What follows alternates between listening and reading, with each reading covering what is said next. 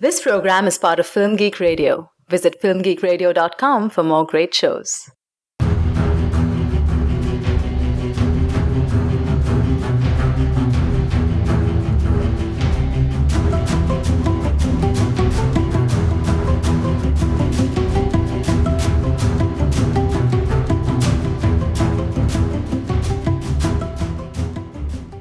Hey gumshoes, welcome to episode number 8 of Detect This here on Film Geek Radio. This is our podcast devoted exclusively to the HBO series True Detective.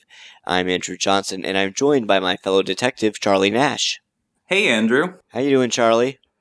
Uh, not so well. I'm haunted by either flashbacks or a dream of people in animal masks, but I can't tell if it actually happened or not. Oh, well, sounds like you're having just as bad a week as I am. I accidentally found a baby in my microwave. Oh my god. It was really freaky. Yeah. Uh, it- it- did anyone in your are you living with anyone who would want to do something that disgusting? No, it was just there. It was very strange. I would call well, that would be anticlimactic considering that we are detectives, but I was about to say call the cops.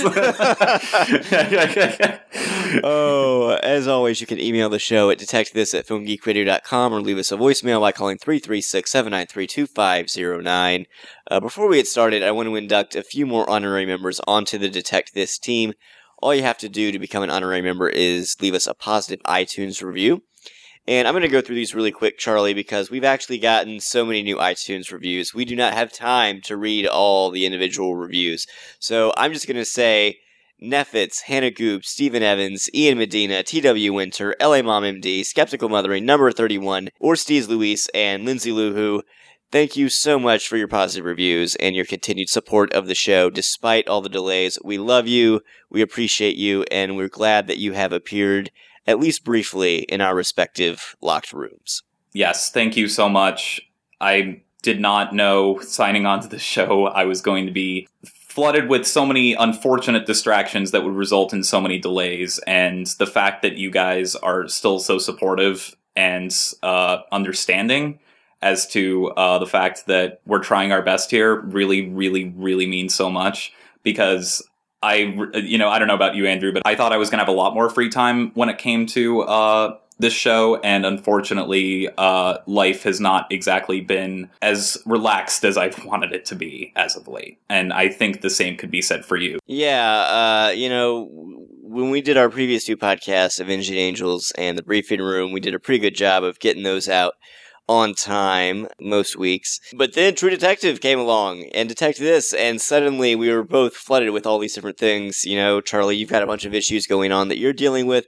I'm working 80 hours a week, and I don't know if our listeners could tell, but I've actually I'm sick right now, and I've been sick for the past weeks. But uh, we're we're doing our best. We are charging through it as best we can. We we we are gonna finish the series and get you something.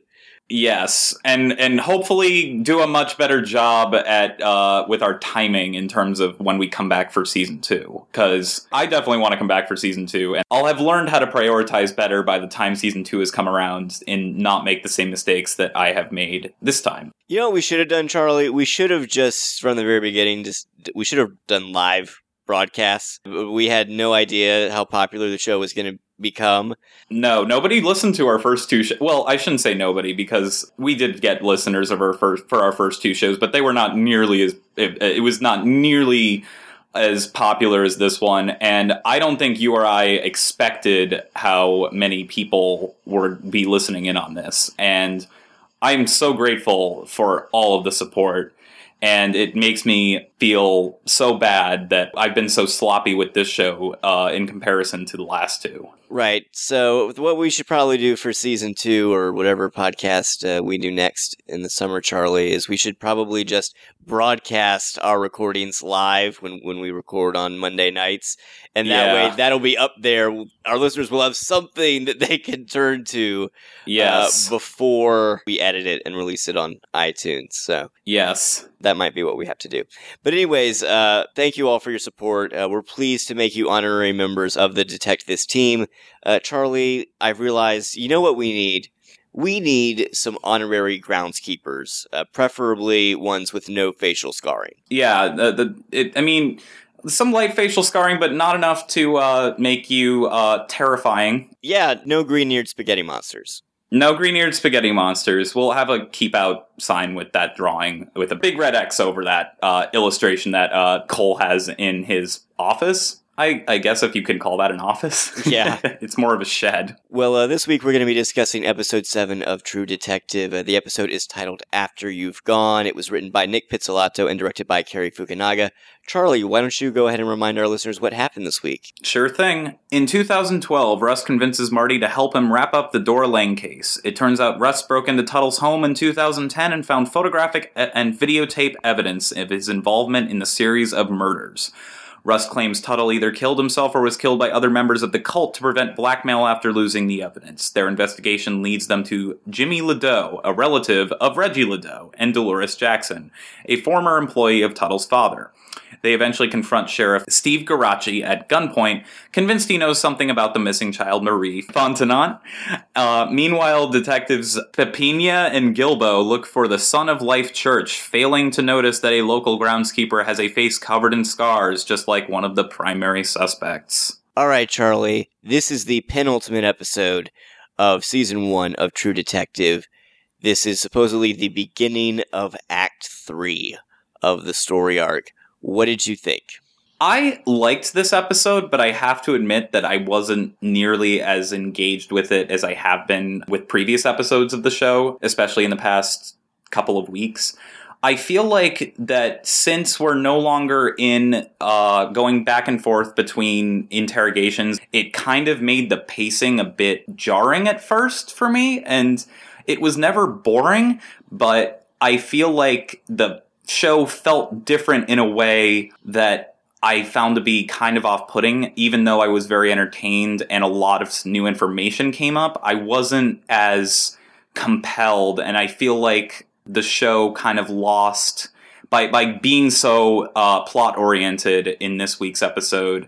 I feel like the character moments were very trimmed down, and that's the part of the show I like the most. Um, as much as I enjoy the case, and I found a lot of scenes in this episode to be quite gripping, um, I, I liked it. I just I, I was a little underwhelmed, mainly because I was a fan. I was such a huge fan of the past three episodes in particular.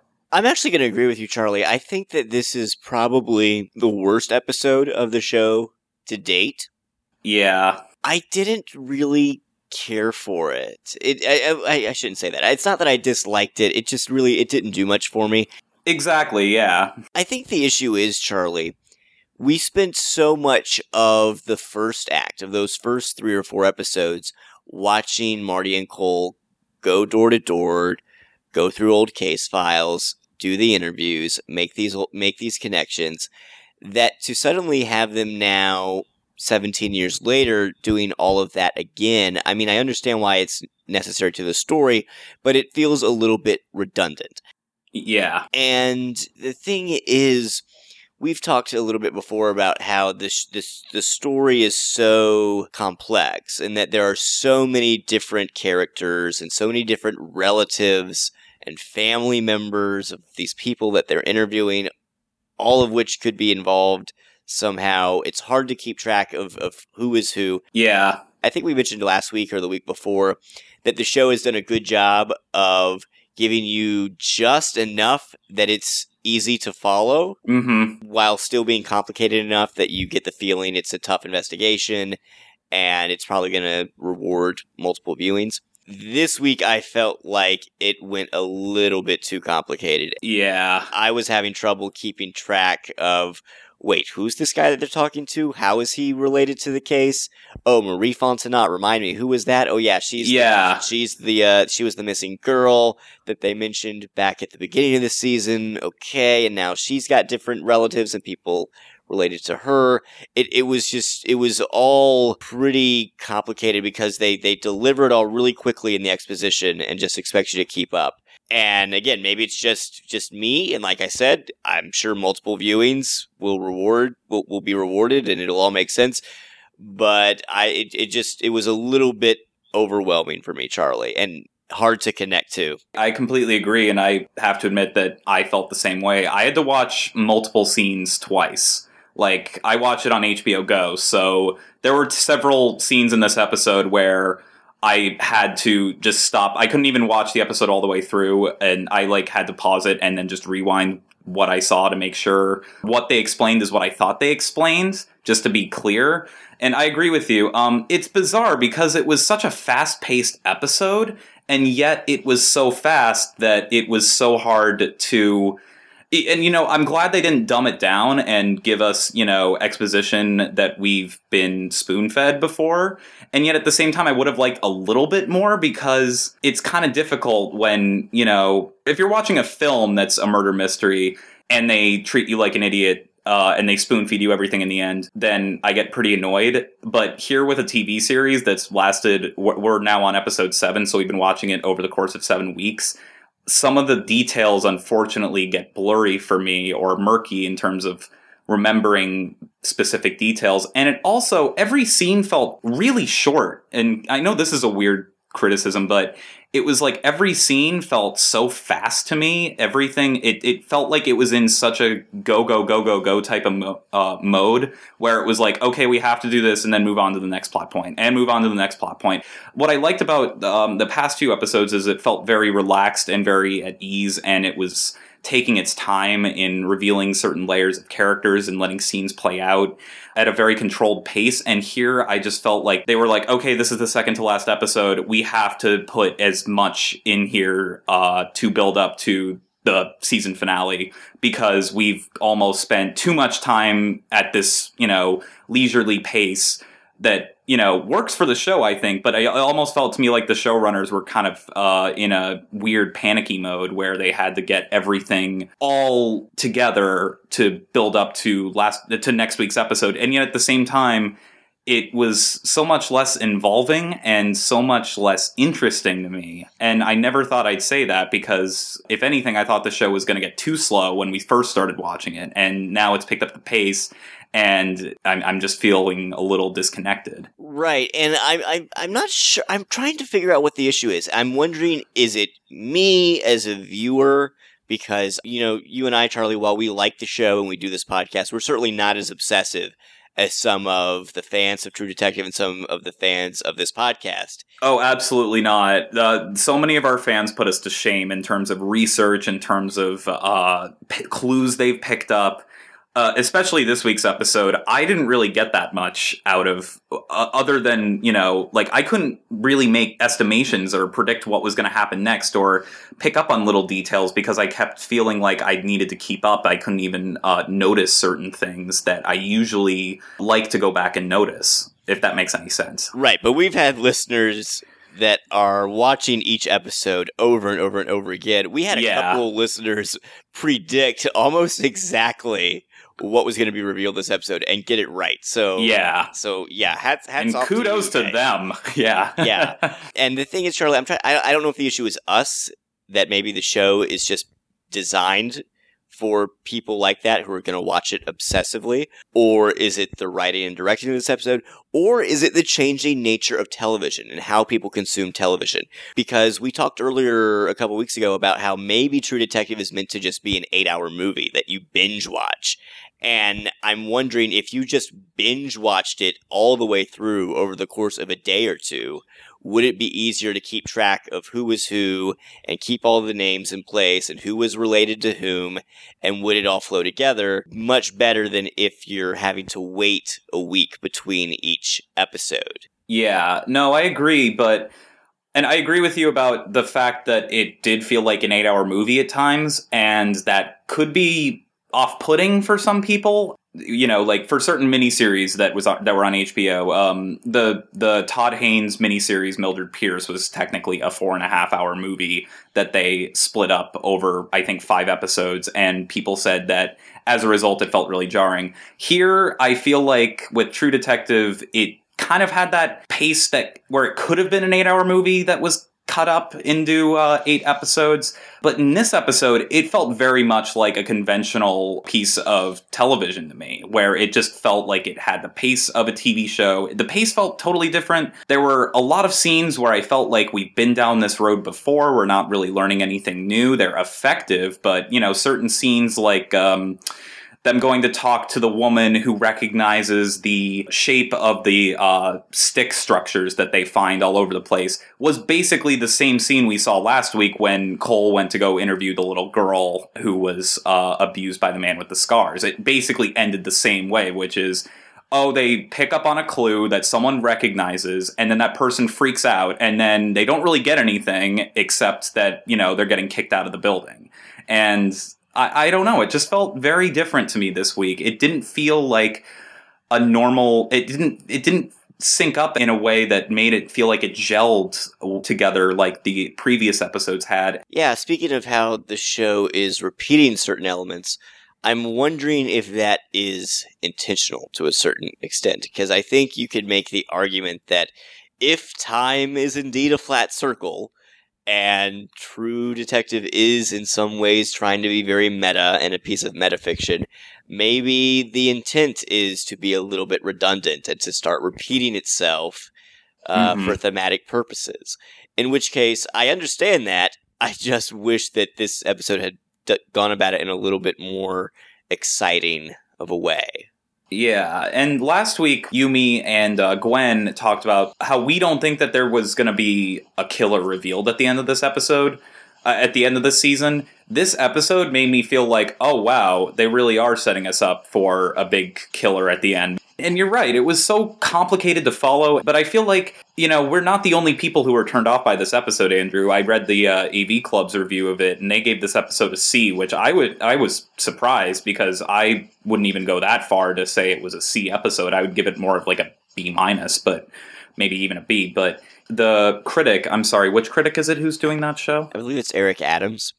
Yeah, Erik Adams said that the main flaw that, or the main thing that turned him off this episode was that Cohle has been kind of turned into a stereo, uh, into a routine protagonist. They, the, the mystery is gone. He's much more relatable. There's none of that compelling eeriness or uncertainty we get from being around him. He's very much taking charge in, of the case and wanting to get it solved and he's even got online dating profiles and you know uh, there's scenes of him and uh, marty reconnecting. And that was part of it. I, I wouldn't go as far as to say i felt like we he, it was completely out of character. I mean matthew mcconaughey's performance is so good that i never felt like rust was never rust. I say that he was being a little harsh on that.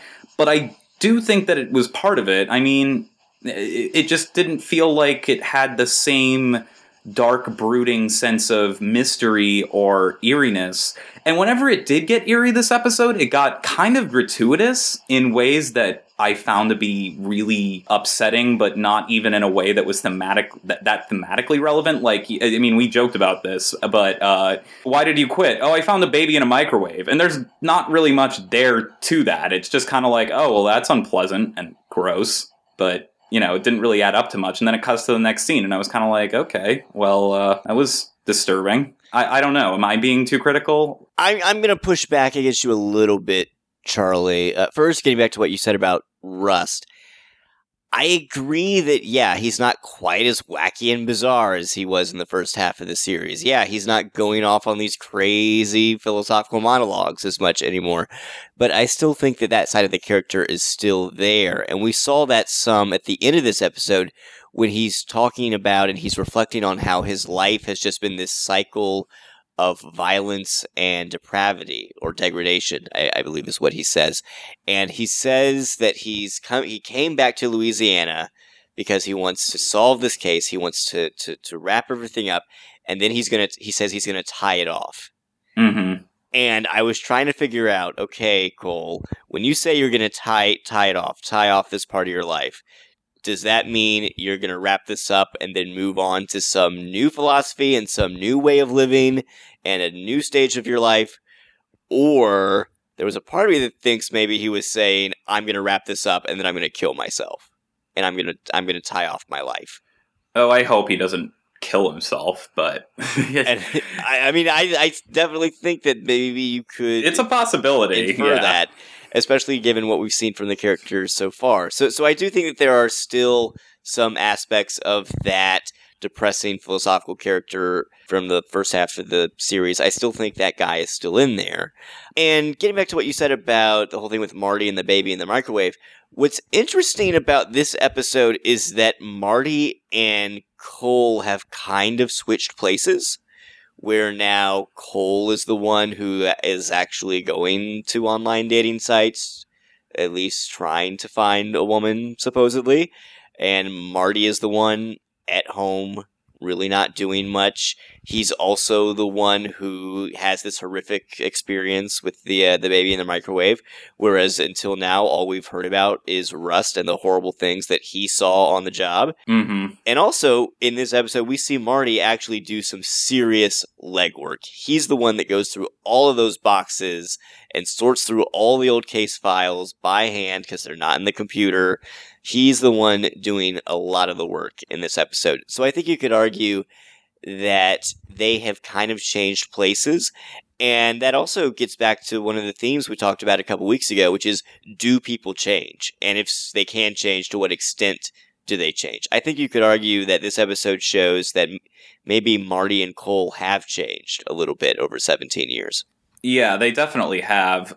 And this is going to make me sound like such a Scrooge, but like I feel like there should have been an episode in between this and the last one where it was more of a transitional thing like they're trying to change but they're not working because I I know that you know the it, it, the jumps in time make that okay, but it did feel a little bit strange that they changed this much in between one episode. Did that bother you at all, or was that is that just me? No, no, no. Because see, I, I don't think they changed that much. I I think you know we had seen elements of Marty the good cop in previous episodes. We got seeds of it, and then here we really really get a sense of it. Mm-hmm.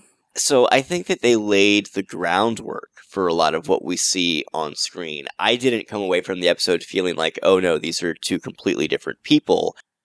Oh no, no, no, no. Yeah. I feel like these are the same people, but some time has passed. I just felt like there were change the changes felt a little too clean. I don't know. Maybe that's just me being a little. Uh, I just found the episode to be very bizarre. And don't get me wrong, I enjoyed this episode overall. I loved the shots. You know, it's got it always looks great. The performances are fantastic. The dark humor is still spot on. Uh, my favorite, uh, what really cracked me up in this episode is after, and it was actually after a scene I complained about just a couple minutes ago, which is a scene that I thought was effective if repetitive, where they go to talk to the woman who recognizes the symbol that we've been seeing all throughout the um, first season, and uh, the person who kicks Marty and Cohle out of the house goes, "She has dementia." You know, she never makes any sense. And then Rust says, "Yeah, well, it made a lot of sense to me. like, like it certainly made a whole lot of sense to me." And then she's like, uh, "That should concern you." And he's like, "Nope." like he's just like, "Yeah, that, no, that's the." I thought that was so funny and even Marty, you know, made me laugh this episode more than usual with uh, weird things that I found like that I hated myself for laughing at. Like, what do you call a black pilot? What uh, a, a pilot? You racist asshole! Like that stuff I thought was you know darkly funny and and it caught me off guard. You know, it just it was just a bit too much for me to take in. And maybe, yeah, you know, I watched most episodes twice. Unfortunately, this week has been so insane for me that I only got to watch this week's episode once. So I didn't pick up on a whole lot apart from the main plot points. I also wish that Michelle Monaghan got a little bit more to do, and maybe she'll get more to do next week. But they set up her character to be in such an interesting position last week, and we got so much of her character last week. And this week, I feel like she was basically just reduced to a minimal amount of dialogue in scenes with uh, Rust and Cohle, where she's basically just saying what she did last week to them. And maybe that's just because I love Michelle Monaghan and I've always found her to be an incredibly underrated actress, but I kind of wanted more out of that character. I feel like it was a good episode, but maybe it's just because this this first season has been so good and so different from most mainstream detective fare that maybe now that we get this good if not great episode and I'm just being really nitpicky and I'm just kind of being more critical and not appreciating as many of the positive aspects that a lot of other people may have noticed. I didn't have a problem with Michelle Monaghan in this episode. I, I think it was fine, you know, when she showed up briefly to talk to Marty and maybe see him for potentially the last time.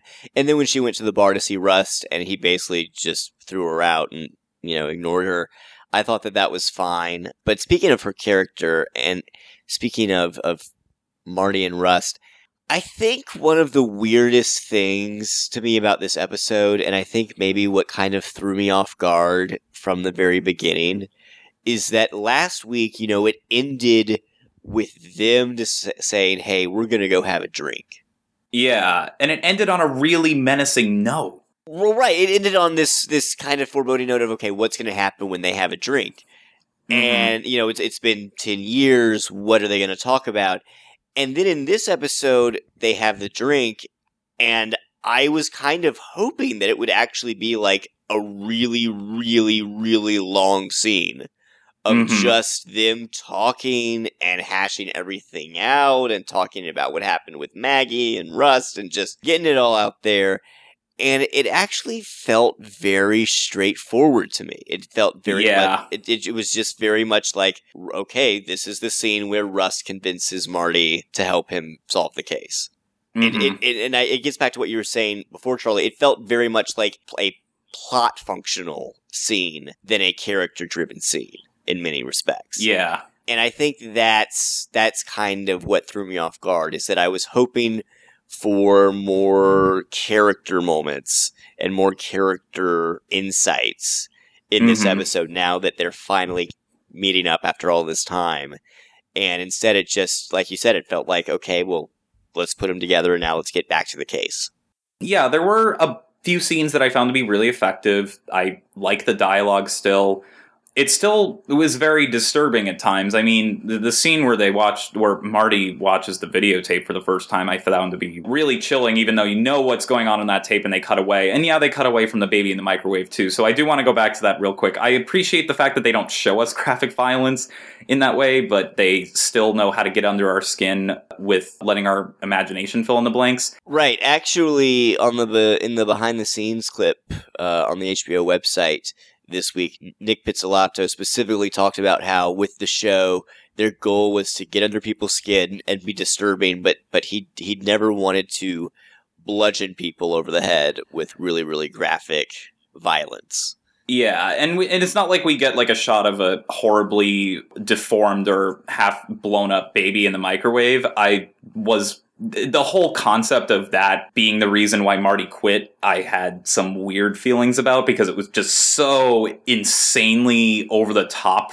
in terms of how unpleasant it was that it just didn't feel entirely natural. I mean, I don't want to question whether or not that happened. It might have happened. I don't want to know if it did or not. But for the show, it felt a little uh, weird like that. And but but in, in in in to contrast with that, the scene where Marty did watch the tape for the first time really got under my skin, and almost what got under my skin even more than the images that you see before it cuts away is that Rust is in the background. Uh, and it's not, and, and along with Marty's reactions, which are just like him being horrified, is that we know Rust has seen this movie before, and the fact that he's just standing and stare, uh, standing behind them, staring at the wall, and just not doing anything. That I found to be so creepy in comparison to everything else going on in that scene because we know that what's going on is really fucked up. Well, right. And, and I think Woody Harrelson in that scene really sells it just with his facial expressions and. Oh, definitely. his reactions. I think he, he did a great job in that scene. And I love how the scene really just hammers home the differences between these two people and also what what kind of makes them a perfect pair for each mm-hmm. other because you've got Marty who for all his flaws he loves kids and he will freak out if anything bad happens to a kid. He can't take it. Meanwhile, you've got Rust who as he confirms to Marty in the scene, he has watched that tape all the way through. He has not looked away. He's probably watched it multiple times looking for clues and as he basically just says, you know what, I can't look away anymore. Yeah. I have to watch. I have to see this. He he is yeah. so obsessed with solving the case. He's so obsessed with being able to stare the horror and the meaninglessness and the evil of the universe in the face that he won't let himself respond the way Marty does. And that kind of makes them great for each other. No, no, definitely. And uh, it lost none, the show lost none of its power in terms of the disturbing quality of, uh, you know, it definitely got under my skin like the uh, previous episodes have.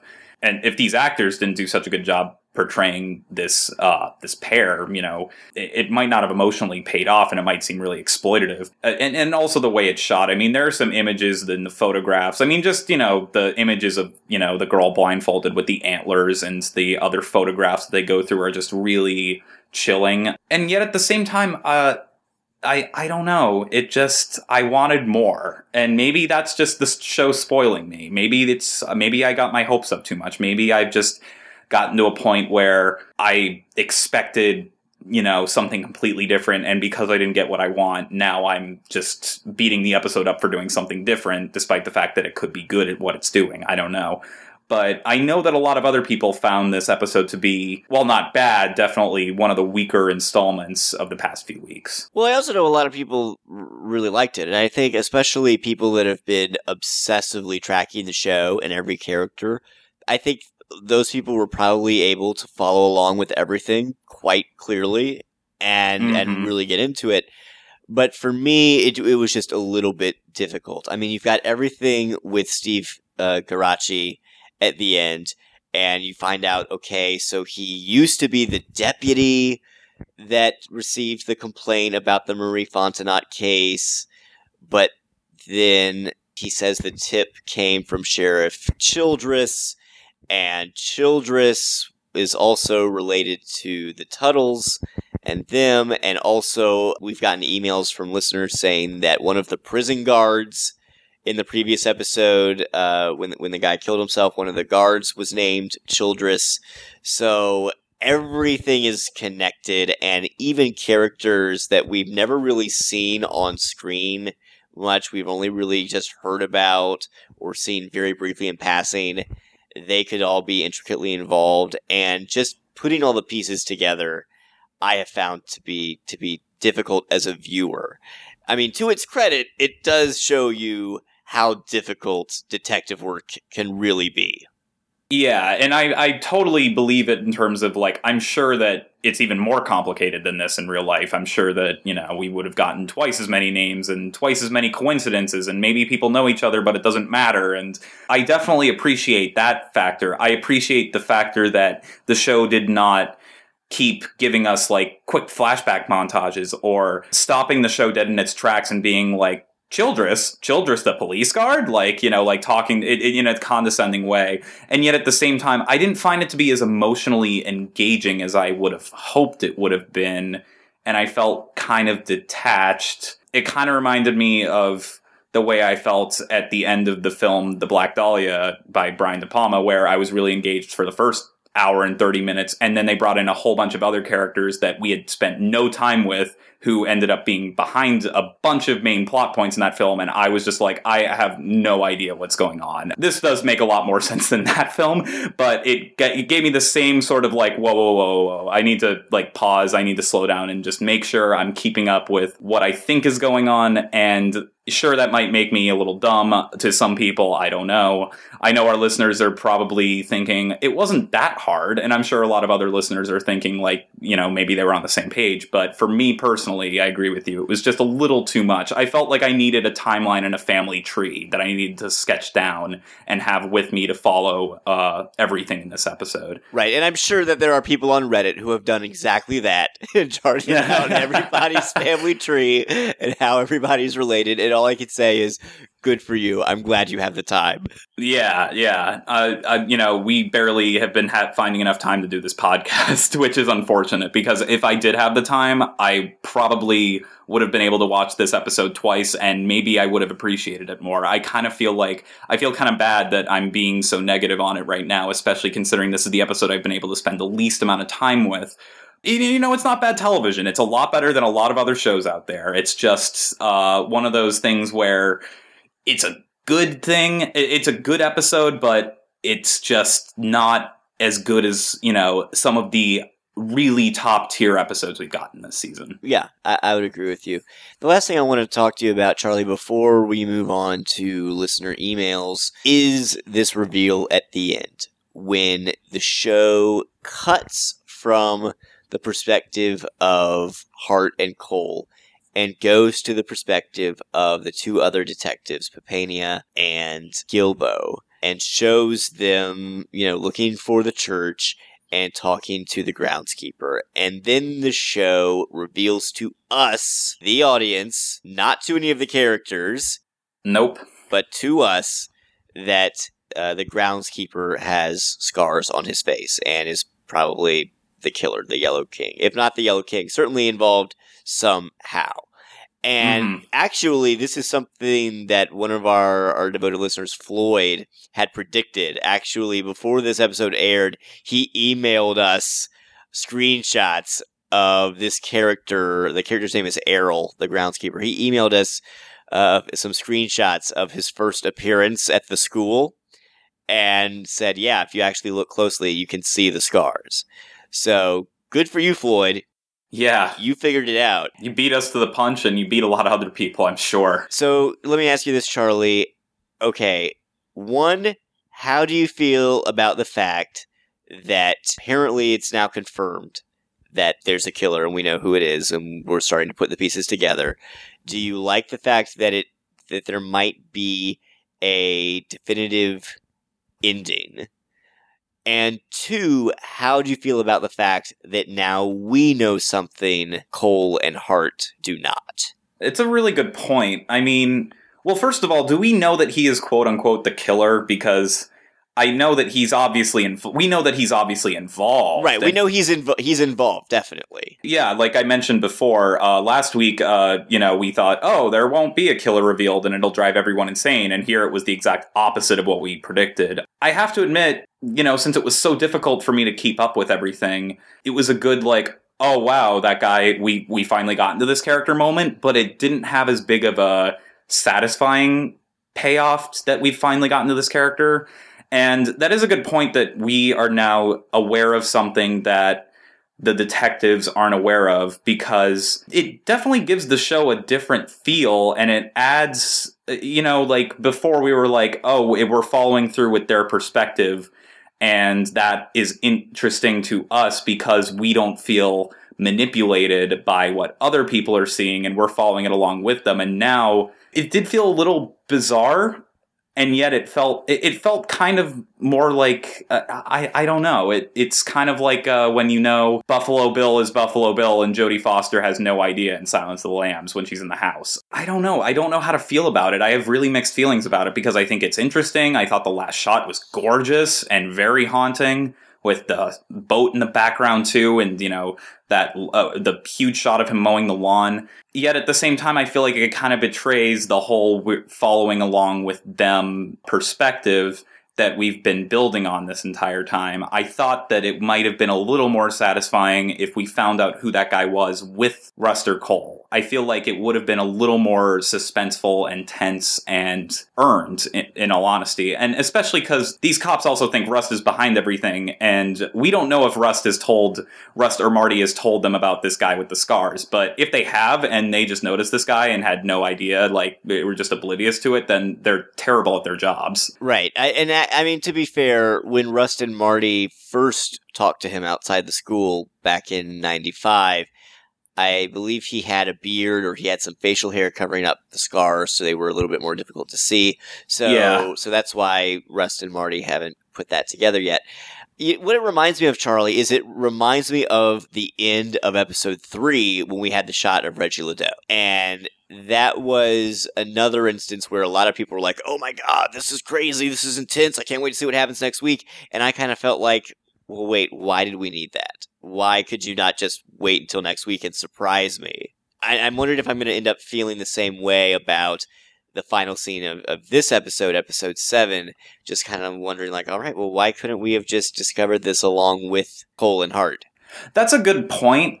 But at the same time, I feel like it's a little different from episode three because episode three, we don't know who that person is. We don't know what they're doing. All we get is there's a monster at the end of the dream, and I, then we I just mean, we know it's sh- Reggie Ledoux. I mean, we know it's Reggie Ledoux, but we don't really know what's going on. We don't know why he has a gas mask or a machete. We don't know where he is. And it wasn't so much of a big reveal. It was just kind of foreshadowing as to this is coming up later. It didn't feel so much like kind of a, I don't want to say a cheat because that's such a harsh word and it's not cheating, but it didn't feel kind of like a big ta-da moment where you know like it's a big big reveal it didn't this was clearly a big reveal and i didn't feel like season three was so much of a big reveal as so much of a good cliffhanger to tease us and get us to tune which this is too don't get me wrong but it was more of an eerie oh my god that's creepy as hell kind of moment and this is a big like uh-oh it- th- this is the bad guy. I bet you can't wait till see what's gonna happen to uh, him and martin Cohle this week like or next week and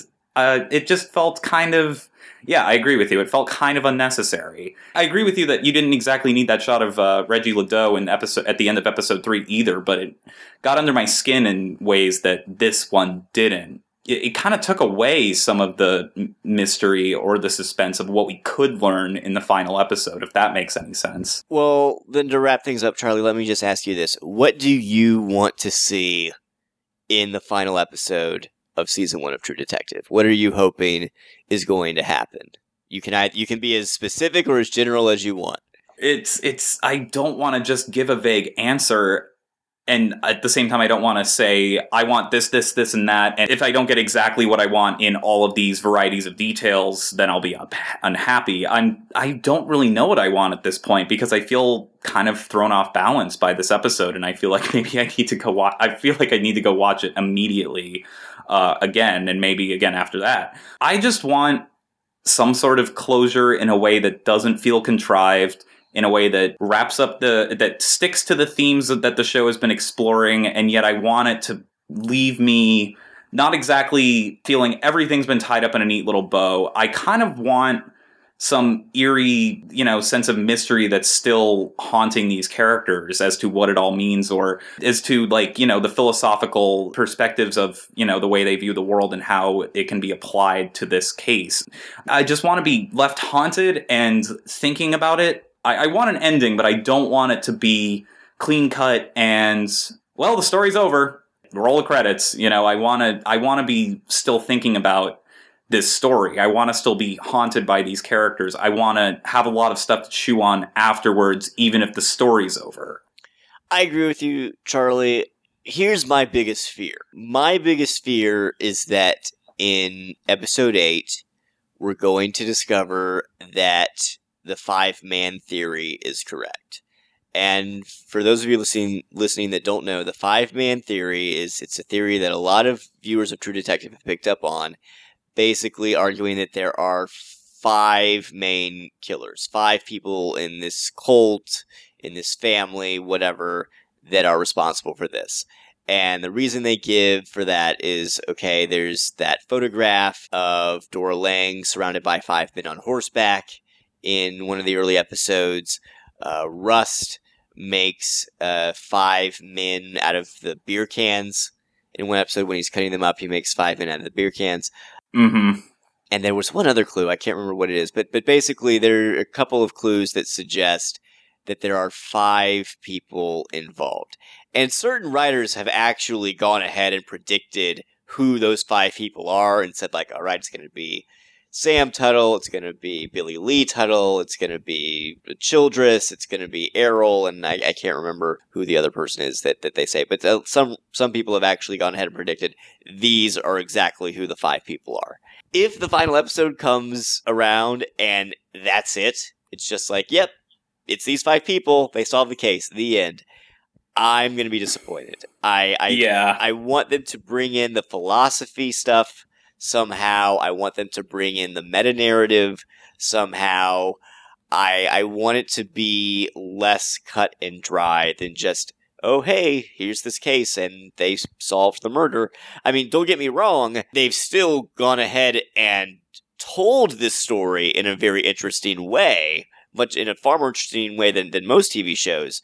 But I I want something a little bit more ambiguous, I guess. Yeah, and I also want a little more sense as to who these five people are. I mean, we don't really know the mo I mean, uh, we don't need to know the motives. If anything, not knowing the motives of these people makes it terrifying. So I don't exactly want a clean cut motive as to the killer saying exactly what why they're doing what they're doing and have it just be like they're a bunch of redneck Satanists or like hail Satan, you know, like uh, women are evil and whatnot. But at the same time, uh, you know, there's not. I didn't feel much of a payoff because we don't really know who these people are, and that while that, that while if we know the characters, that doesn't you know not knowing who the killers are doesn't mean uh, that any sense of eerie mystery can be diminished. I mean, like they could have personalities or, as you said, philosophies that could get under our skin after we know who they are. We they could have personalities that could really haunt us.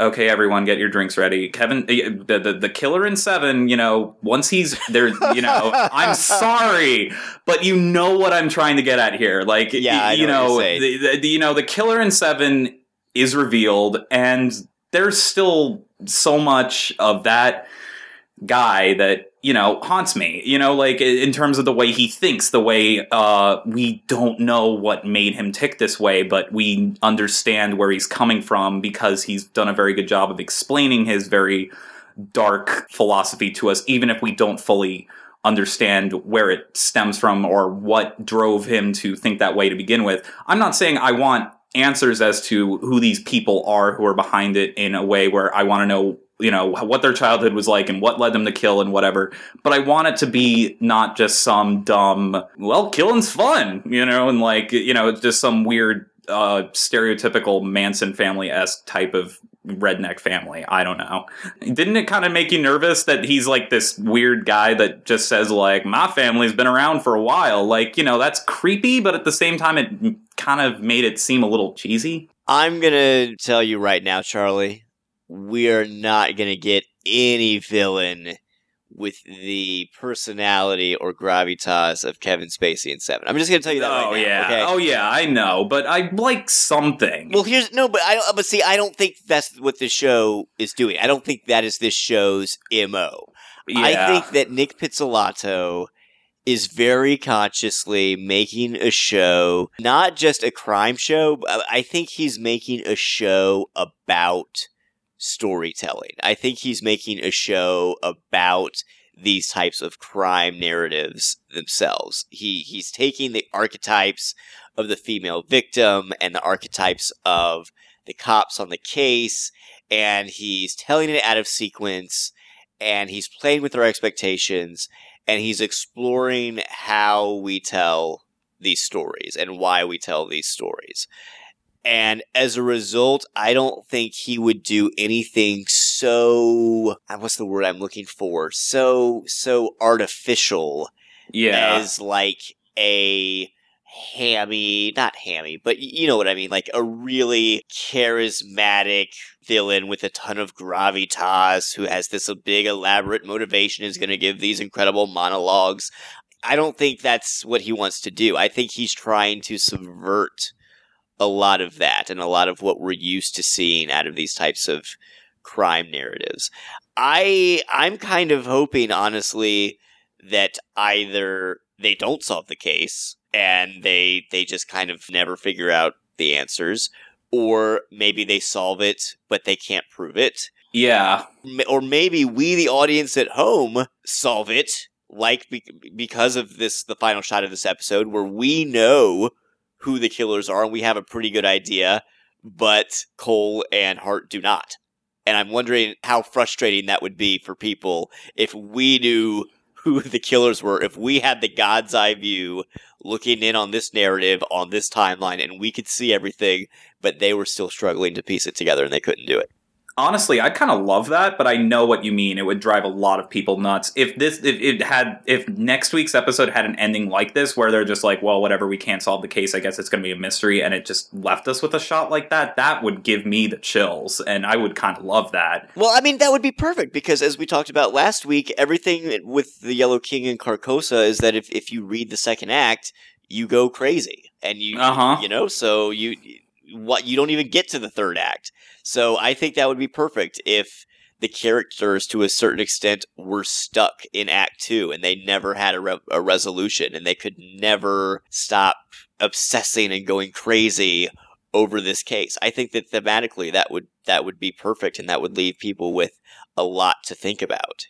Yeah, and I guess maybe that's what drove me kind of nuts about this episode is do you think that now that we're getting answers that that, that that's why we're disappointed? I don't know. I don't know. I again it's going to depend on why we're getting the answers. Are we getting the yeah. answers so next week we can get more answers and it'll all be wrapped up in a nice little bow? Or are we getting certain answers this week because next week they're going to twist that a little bit or give us certain answers and not other answers or give us answers and not give the characters answers you know? So we'll ha- we'll just have to wait and see. Yeah i i was i felt this episode to be challenging in ways that i didn't want to be challenged. I wanted to be challenged in other ways. I didn't want to be challenged by i need to keep up with the plot. I wanted to be challenged in the ways the show has been challenging us to question our own faith and our own philosophy and uh, the murkiness of you know being a detective and having to live with the things that you see and deal with and why people commit crime and why we can't make sense of it. I guess it was so straightforward to me and that we're getting our answers now in such a rapid straightforward fashion that I guess that it was just me having to think about the plot as opposed to wanting to think about other things that the show has hinted at in the past. And I guess that's why it left me kind of cold. Yeah, I, I totally see what you're saying. All right, well, let's move on to some listener feedback because we actually got a lot of emails this week. And I, I, think our listeners brought up some very good points. As we said earlier, our listeners are much smarter than we are. so, first, we got a, a voicemail from our good friend and devoted listener of the show, Floyd. So, let's see what Floyd had to say. Hey, guys. Floyd here from Ohio uh, calling about True Detective, of course. Uh, have you guys heard this thing about Christopher Berry, the actor? Uh, apparently, he's playing both roles of Danny Fontenot and the pharmacy killer Guy Francis, as reported by IMDb. So I pulled a quote from him, and apparently it's confirmed by Berry too. And I pulled this from Reddit, so I can't be uh, 100% uh, accurate on its validity, but it sounds legit. It says, quote, I can't disclose anything about the show. I can only say my opinion on what's already aired, and even when it, when it comes to that, I have to be careful. I'm not even sure if I can discuss Guy Francis at all, so I won't. But I can tell you both characters. I do play both characters because IMDb has already told you that, unquote. So the question for me is, why would the show producers have the same actor playing two separate roles? As far as the context of the show itself and of the plot, I thought it was interesting when I thought that Hart has never saw Francis. Obviously, he knew Fontenot well. Um, the Cohle was the only one that saw Francis's face. I mean, even the security footage, Francis and the guards are walking away from the camera. I mean, I guess you can argue that Cohle probably could have seen the similarity as well. Um, but I saw them both too, and I didn't notice it. I don't know if anyone else did, but it was the same actor. So, also, just real quick, uh, at the end of the locker room episode, I was rewatching that, and the guy uh, mowing the grass there if you look, he's got kind of patchy facial hair, kind of might indicate uh, facial scarring. And if you see, just as Marty honks the horn for uh, Cohle to come back, the guy mowing the grass turns to look at the car, and if he pauses just right, the right side of his face is definitely scarred up. And plus, if you add that with the stuff that uh, Cohle finds in the school later, I think we might have a lead on the other team, or uh, maybe just a red herring. Who knows? Thanks, guys. Later. All right. So, Charlie, how do you feel about what what Floyd said in that voicemail? Okay, first of all, yes, as we acknowledged earlier, Floyd, you're right. You picked up on Errol, the groundskeeper. We we bow to you, good sir. You predicted everything. Uh, but but this interesting point, Charlie, about how you've got this actor Christopher Berry who played both Danny Fontenot uh, Marie's uncle, I believe, is the disabled baseball player, and he also plays Guy Francis, uh, the guy, the the person who killed himself in prison. Why do you think that is, Charlie? Do you think that that's relevant to the plot at all, or do you think that the creators just liked Christopher Berry and thought he was a talented actor and were like, okay, we'll give you two small roles? Or that they just wanted to lead us down a false path and mess with our heads. That could be it too. This could be really could be part of their plan to just manipulate people. And honestly, it's that type of minor manipulation where it's not in your face type of manipulation that I'm actually okay with because, like, I know that sounds weird, but if this guy who's playing two roles, if it doesn't add up that he's playing two roles and it's just kind of bizarre, but, you know, they want people to notice that and start thinking about it, I find that sort of stuff to be kind of fun in a way that even if it doesn't add up, that's still kind of clever. Um, at the same time, it could just be what you know Quentin Tarantino did with Kill Bill, where he had the guy who played Pai Mei and the leader of the Crazy Eighty Eights be uh, played. You know, he had that guy uh, play both characters, and then I think he had the guy who investigates the uh, who finds the bride uh, comatose in the church in the uh, after she's been shot in the wedding play the same guy who plays the prostitute in Mexico. And Quentin Tarantino just really liked those character actors and just decided to cast them twice because he just really liked them. Um, it's hard to tell. I feel like he's such a minor character. These are such minor characters that I feel like it's very much a possibility that it could add up to something, and yet at the same time, I would not be surprised if it did either way, it's so bizarre that I can't even really have an opinion on it one way or another. I know that's sort of a cop out, but I mean, like, it's hard to make any sort of judgment as to if it means something is that good, if it doesn't mean something is that good, or is it bad, or. Uh, I mean, what do you think about it, Andrew? Well, Charlie, here's what I think. I, I honestly, I don't know what to make of this casting choice, but I think regardless of whether or not it's super relevant to the plot, I think what it does is it gets people thinking about how everybody in this story is connected. And you've got so many different families, just family lineages that overlap. And the Tuttles are involved, and the Fontenots are involved, and the Childresses are involved, and they're all, they could all be related genetically perhaps honestly you know and, and so mm-hmm. i think mm-hmm. it just kind of it gets back to that that idea that somehow there's this family there's this cult somehow everybody's in on it whether they realize it or not because they're all connected and they're all related uh, anyways, moving on. Uh, we got an email from Jacob. He writes, Enjoy the podcast. Notice every scene has at least Rust, Marty, or Maggie. This makes sense because everything before 2012 has to be from one of their viewpoints, so any scene not containing them would be fabricated. Which takes me to the very first scene of the very first episode. One or two guys carrying a body in the dark to the Dora Lang tree. It does not fit if these guys are not Russ or Marty. This is why I believe it to be them, but here's the catch. That scene is 2012, not 1995, in the night of the Dora Lang murder. Russ and Marty revisit the tree with a body. Why? At this point, I would be speculating. This makes sense with the mythical theme of events reoccurring and the circle on the tree. Thanks, Jacob, for that email. Uh, what do you think of that idea, Charlie? I actually think it's a really cool thought and something I hadn't considered uh, getting back to that opening scene. But actually, I'm wondering, uh, you know, what if instead of Marty and Cohle taking a body there, what if Cohle is the dead guy being cremated? I mean, it would be kind of poignant if he ends up sacrificing himself and then Marty drags him out to the tree where that symbol was, since in many ways, that's where this new version of Cohle was born. This, this course that his life took and this obsession that he has really began with the discovery of Dora Lang's body in that field. So it would be kind of appropriate if his life and this season of True Detective end there.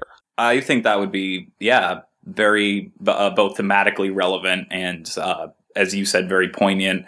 It would make a lot more sense if it was Rustin as opposed to Marty, because I can't really see any reason for why it would be Marty or anybody else apart from the killers. It's a, it's a good point. And it, it, it's funny because I completely, as someone who loved that shot and who haunt and it haunted me for weeks, I kind of forgot about that this week and forgot that it was all going to lead up to that. And it's it's a good point. I mean, how far does that fire extend to? How did it get started? Was it an accident? Was it on purpose? Is it the killers? Is it the two detectives that are behind it? It's it could be a lot of things. All right, moving on. John writes. Importantly, a thought here seems to be that weak or hurt people go to religion or a cult for the same reasons salvation, forgiveness. Rust plays on suspect's desires for forgiveness in the interrogation room. He has the skills of a priest. Didn't Rust see a peace in the eyes of each of the dead women in the photos? They welcomed it. They welcomed an end to their suffering. Might weak and damaged women welcome and walk into a cult and offer themselves up, maybe in sacrifice? Didn't Dora Lang say she was going to be a nun? Didn't Rust say he contemplated the cross because of the idea of knowingly sacrificing yourself or something like that? That's a really good point. Thanks for writing in, John. That's a good point. I don't know about you, Charlie, but I find that theory both thematically compelling and incredibly disturbing. That makes it so much more disturbing to me. I I know that you know, sure, they're not taken against their will and they're not suffering in ways that they don't want to but you know like the, the it's disturbing on a psychological level to me that if that is a possibility where the women wanted to experience that type of suffering and subjected it uh, themselves to it voluntarily it's disturbing to me on a number of levels uh, because th- it could also be saying you know these women um, maybe feel like you know trapped by the uh, stereotypes of their own gender and what they represent in terms of uh, spirituality or you know their place in society or whatever you want to make of it. That really ugh, that just gives me the chills. Like if that i know that sounds so weird but uh, that would make it so much more upsetting to me on a variety of levels. Yeah and I, I think i would totally be willing to support that theory if the victims were only young women. Yeah. If they were all adults, I think that would be a really compelling road to go down. But because there are children involved, I can't really latch on to that idea of consent and willingness to sacrifice oneself. Because clearly there are children involved and they were taken advantage of and they were kidnapped against their will. Yeah, I mean, you can say that the kids could get Stockholm syndrome, but there's no way when you're five years old. I mean, you're a, you're a child. You're going to fight to survive. You're not going to want. I don't care how mature of a kid or precocious of a kid you are. I don't care. It, it does. It doesn't make sense on a psychological level for kids to subject themselves to that, even if they have been raised a certain way. I don't think that you know they can be raised wrong, but I don't think they can be convinced of becoming some martyr like that. I can, you know, adults be uh, subjecting themselves as some sort of spiritual martyrs. That makes sense. Kids, I, I think that's too complex for the psychology of uh, a five year old. All right. Well, earlier we discussed the possibility that maybe Cohle dies and his body is the one being burned in the field. We actually got a great email from Stuart that provides more evidence that perhaps Cohle is going to shuffle off this mortal coil. Uh, Stuart writes, as we near the end of the story, I can't help but wonder if there are also clues that Rustin Cohle will die in the act of trying to stop the Yellow King murders. Consider the following. 1. In the first episode, Rust tells Marty he contemplates, quote, the idea of allowing your own crucifixion, presumably his own. 2. Later, he appears to spend considerable time contemplating the grim photos of murder victims who he claims seem to, quote, welcome death in their final moments. 3. Then he ends his despairing account of the boy and girl at Ledoux hideout. Quote, Why should I live in history, huh? Hell, I don't want to know anything anymore. This is a world where nothing is solved. 4. While Marty and Rust are receiving their hero's welcome after the Ledoux incident, their commanding officer Quesada jokingly says, Cohle, you couldn't manage to get shot? Rust smiles and responds, Next time. 5. One more possible clue, though there are others. Rust quotes from Corinthians The body is not one member, but many. Now they are many, but of one body. Then Rust says, I'm just trying to stay part of the body now. I believe this echoes his philosophy of the insignificance of any particular individual life that he espoused in the first episode, that we are all nobody. But then, by his own admission, quote, being this way made me right for the job. Will Rust go out as a kind of martyr for the sins of bad men? Thanks for the email, Stuart. That's some really compelling evidence. What do you think of that, Charlie? I could totally see that being a possibility for sure. Yeah, it'd be pretty interesting if Cohle, the guy who claims that life is meaningless and we should all embrace death, if he ends up sacrificing himself to save Marty. Yeah, like, uh, you know, we've discussed that Marty's like, you know, kind of a 19 year old in a 50 year old's body. Would be kind of interesting if, like, the whole thing is his how he learned about philosophy and the meaning of life through this martyr like figure of Rust and how through solving this case and uh, it opened his eyes to a bunch of things that he was naive about or didn't fully understand uh, until this point. And yeah, I could I can definitely see Rust dying. If Marty dies and Rust lives, then I will be stunned, and I don't know how they could make any thematical sense of that. Well, actually, now that I think about it, Charlie, I, I think there is a way that could work. What if it takes Marty's death to change Cohle's attitude toward life? I mean, this is a guy who says that we shouldn't have children, that religion is a farce. He seems to have a pretty pessimistic view of humanity overall. But if the guy whose wife he slept with ends up sacrificing himself to save his life, I mean, that defies logic. That's the kind of thing that could make a guy go, hey, maybe I've been looking at life all wrong. You know, I think this whole religion thing kind of makes sense to me now. hey, this Jesus guy was onto something. Yeah, as as David Cross joked about it. What's this book? The Bibla? I better check this Bibla out. Like, yeah, I mean that would break the cycle of violence. Suddenly, Cohle would have to acknowledge not everyone is completely selfish, and there's such a thing as unconditional love. it's all it has the happy ending of Rust being a born again Christian. well, uh, a few other people have theorized, Charlie, that, you know, maybe Audrey, Hart's daughter, was abused as a child. Maybe her grandfather is somehow in on it, and that's why she was so sexual as a teenager and why she was kind of so messed up as a child and playing around with all those dolls and making weird scenes. And some people have suggested that actually Hart's daughters are going to die in the final episode, that the cult will go after them as a way of stopping him and Cohle. Uh, what do you think of that, Charlie? I think that that is a possibility that they have been teasing us uh, with, especially, I mean, we haven't seen her really for the past two episodes, but especially with you know, the way they uh, set up how he's a bad parent who's not really paying attention to her, especially when she's doing very shocking things for a seven year old, like drawing pictures of people having sex and whatnot. I think that could de- definitely be a possibility. It would be a very cynical, very dark and despairing way to end the show, but it, it could leave me haunted.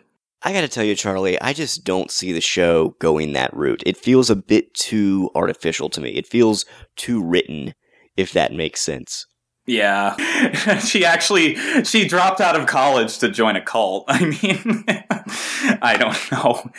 Then again, I mean like uh, Martha Marcy May Marlene has done effective jobs of young women being confused of finding and uh, of of you know not understanding where they belong in life and finding meaning in a cult. But I doubt they're going to do some sort of Martha Marcy May Marlene twist with his daughter in the last episode. I agree with you there. Yeah. Also, uh, some people have suggested that maybe something supernatural is going to happen at the end, like maybe the Yellow King is actually a real demon who's going to appear, or time is going to fold in on itself, or, or something. And while there's a part of me that thinks that would be really, really cool, uh, based on what Nic Pizzolatto has said in interviews, I don't think that's what's going to happen. I think it's all going to take place within our reality and the natural world. I don't think that's going to happen either. I think that they might leave you know, it, it is a show that deals with religion in a way where if they left open some sort of ambiguity as to was it fate, was it uh, meant to be, is there some sort of supernatural force at work that's controlling all of us, then could be related to God. I can see that, but I don't think they're going to go as to like literally raising demons up from hell or something like that. No, you know what, Andrew? I actually think that what, what what's going to happen is it's all going to lead to the uh, the Temple of Doom that Indiana Jones ends up in in the second movie, and uh, you know Mola Ram or whatever his name is is behind all of it. uh, yeah, and then he rips out Cohle's heart and put him in a cage and set him on fire. And uh, yeah. That was a movie about kidnapped children. You see, Charlie, it's all connected. Carcosa is the Temple of Doom. Oh, yeah, although those were kidnapped children that were forced to work as slaves, but not in a way where they're sacrificed to. They're not like a part of the cult. They're just like, what are they doing in that movie? Mining or something? Trying to find stones or something? I don't know. I mean, yeah, we've gotten a little off topic. Sorry, I had to bring up Indiana Jones and the Temple of Doom.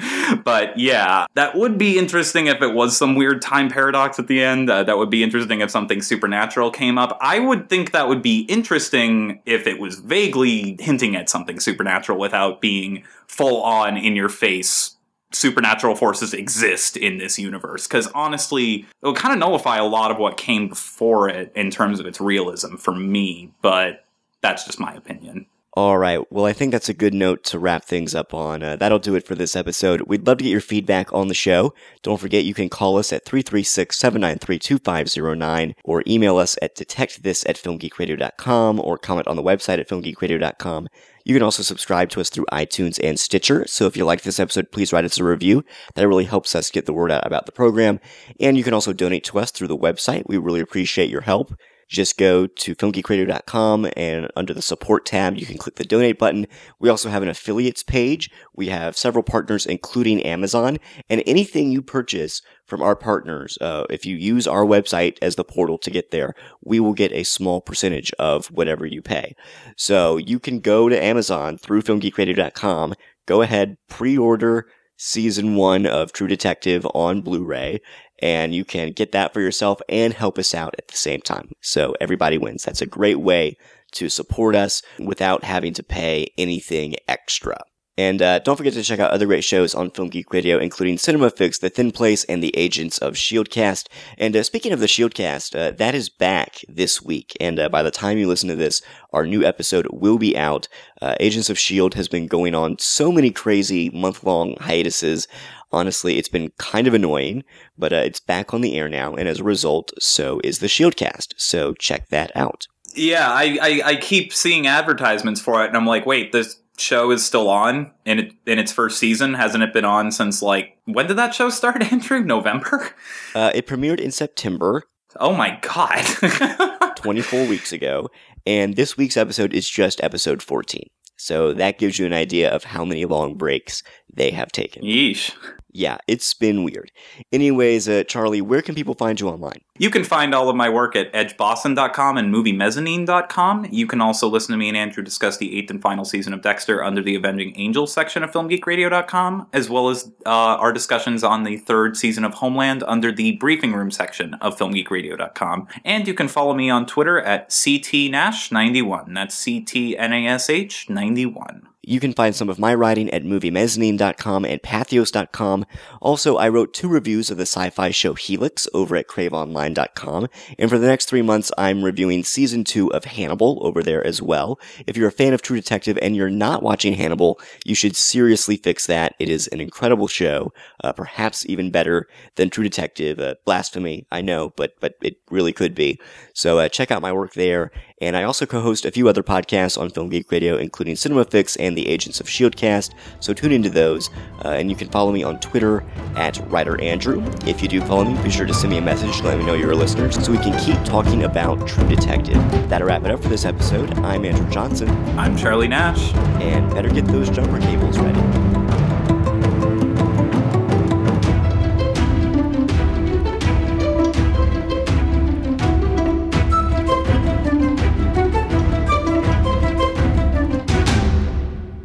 This has been a Film Geek Radio production. Film Geek Radio.